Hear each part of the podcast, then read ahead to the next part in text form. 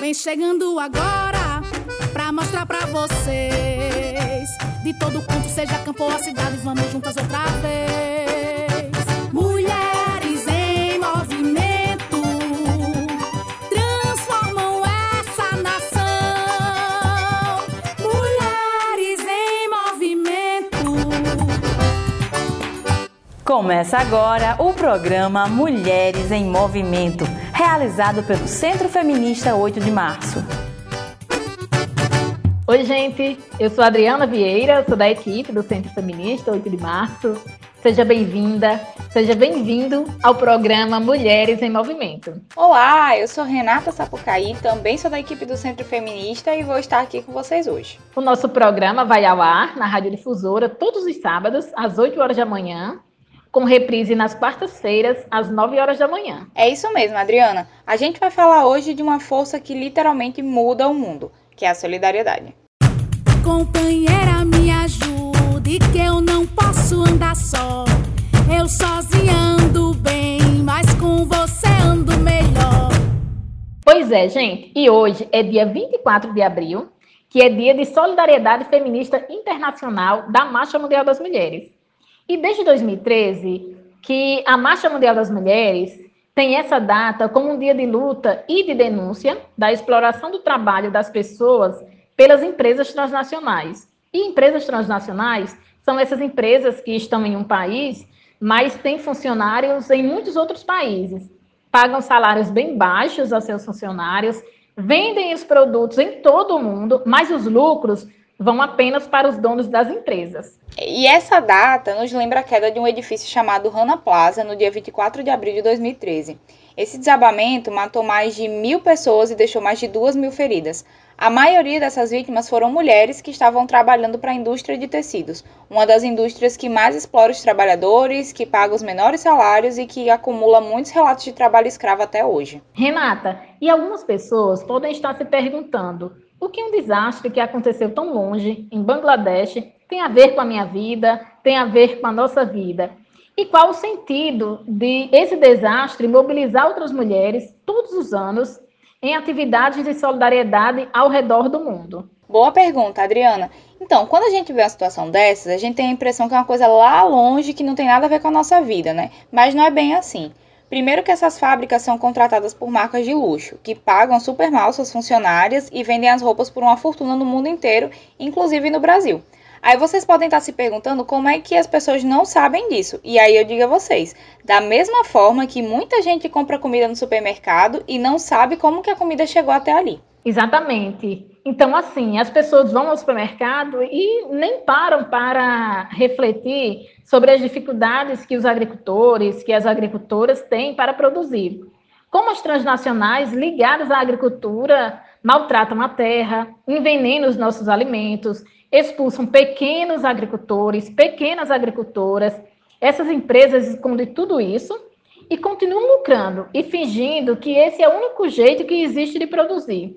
Além da exploração do trabalho, essas empresas dominam muitos setores, né? Seja da alimentação, das tecnologias, de remédio, e agora com a Covid-19, elas também têm dominado a produção das vacinas no mundo inteiro. E esse é um assunto bem amplo, né? A gente podia passar o dia inteiro falando nisso e a gente ainda teria assunto. Mas, como o tempo é pouco, a gente chamou Ana Priscila Alves, da Marcha Mundial das Mulheres, para falar um pouquinho dessas questões, falar aqui um pouco com a gente desse assunto.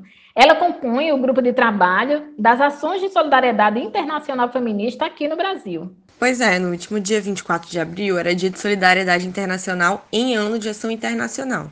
Nós tínhamos muitas expectativas de mobilização e fomos atravessadas por uma pandemia. Nosso foco de ação era contra o poder e impunidade das transnacionais e, de repente, vimos a vida dos povos ao redor do mundo desmoronar. Ao mesmo tempo, percebemos que o capital estava se movimentando para uma reorganização nesse período de crise. E quem estava lá mais uma vez apontando para os lucros e precarizando as nossas vidas aqui no Brasil e também das mulheres do mundo? Essas mesmas transnacionais. Por aqui a mega mineração não parou, nem a tentativa de privatizar nossas águas a vigilância sobre o trabalho e a vida aumentou, gerando ainda mais lucro para as empresas dos dados, como Google, Facebook. E temos visto principalmente nossa população morrendo aos milhares de uma doença que já existe vacina. Lá no 24 de abril do ano passado, Já tínhamos visualizado que a corrida das farmacêuticas para a produção de vacinas apontava para uma realidade em que esse instrumento fundamental para a garantia da vida seria tratado como mercadoria. Por isso já afirmávamos: a vida vale mais do que o lucro. Aqui no Brasil, a gente viu o Bolsonaro várias vezes desdenhando das mortes e falando de economia, economia, além de todo o lobby com o setor privado de saúde, né, que a gente já está cansada de ver. No mundo, a gente está vendo a mesma coisa. 10 países concentram 80% das vacinas e 130 ainda nem conseguiram começar seu calendário de vacinação. Por isso, quando tornamos nosso grupo de trabalho algo permanente, nossa primeira agenda de luta internacional foi justamente contra o poderio das transnacionais farmacêuticas e pela quebra das patentes das vacinas. Mas sem esquecer, claro, que gritar fora Bolsonaro, que encabeça um projeto de morte para o Brasil e para o mundo, também é parte da nossa solidariedade internacional. Nós queremos vivas e com vacina para todos os povos. É muito importante essa tua fala, Priscila, nesse tema das transnacionais, porque é um conflito que ainda é ignorado pelo mundo, né? Que é esse que se passa em Cabo Delgado, em Moçambique, um país localizado na África. Você pode dizer pra gente que conflito é esse, como ele se relaciona com as empresas transnacionais e como ele vem se agravando mesmo diante da pandemia? Os países do sul global têm uma ofensiva muito forte das transnacionais sobre a terra, e é exatamente isso que está acontecendo em Cabo Delgado. A gente luta contra a ofensiva das transnacionais sobre o território a soberania dos povos no mundo todo. Mas a gente sabe da gravidade disso em Moçambique, onde 80% das mulheres vivem da terra. É um impacto muito direto na vida das mulheres. E o governo moçambicano tem aproveitado dessa dificuldade de mobilização na pandemia para fechar acordos à torta e direito com essas transnacionais. E a população tem sido expulsa das suas terras na base da bala. É um cenário de conflito estabelecido e os corpos das mulheres têm sido instrumento de guerra. São relatos de inúmeras violências sexuais e físicas como estratégia para deixar as mulheres apavoradas e expulsar elas das suas terras mesmo. Frente a isso, uma mobilização das mulheres, das nossas companheiras da Marcha Mundial, em conjunto com as outras lá na região, tem sido muito fundamental. Elas nos contam que as estratégias de luta lá em Moçambique têm ido desde deitar no chão em uma avenida muito movimentada, por exemplo, ou de caravanas feministas, que elas caminham milhares de quilômetros, até mesmo de fazer do nosso espaço de troca de mulheres um espaço de solidariedade, né? E a gente sabe o quanto isso é importante para seguir em marcha. As mulheres têm demonstrado em vários contextos que estão construindo lutas e alternativas, e exercer a solidariedade é muito importante. O desemprego e a fome estão presentes no nosso dia a dia, mais ainda agora na pandemia. Mas muitas empresas estão enriquecendo mesmo com a pandemia.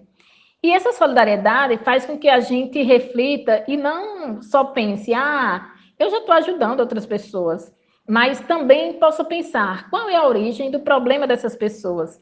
Seja a fome, o desemprego ou o conflito de terras causados por essas empresas transnacionais, seja aqui no Brasil ou em Moçambique, como ouvimos o relato de Ana Priscila. A solidariedade também é uma alternativa política para mudar a vida dos povos, né? Mudar a vida das mulheres, enfim, mudar o mundo. Programa Mulheres em Movimento, redesenhando a vida, transformando o semiárido.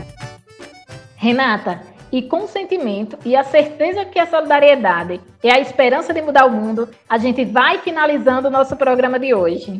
Pois é, mas semana que vem a gente está de volta com mais assunto para esperançar nossas vidas, Adriana. Então, gente, continuem se cuidando. Se puder, fiquem em casa. Se precisar sair, usem máscara. Porque cuidar de si e dos outros é também um ato de solidariedade. Queria então agradecer a nossa convidada Ana Priscila e a você que esteve aqui com a gente até agora.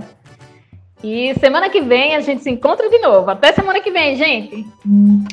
A gente também queria agradecer à Marcha Mundial das Mulheres, ao Capire Movimento, à Sempre Viva Organização Feminista, a SOF, e a você que nos ouviu até agora. Tchau, pessoal. Até semana que vem.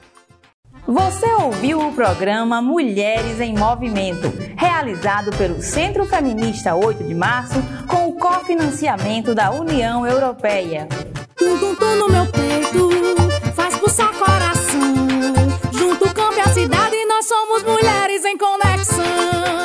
Não esquece, Josefa, avisa logo a Ana. Sintoniza na rádio que nos encontramos na outra semana.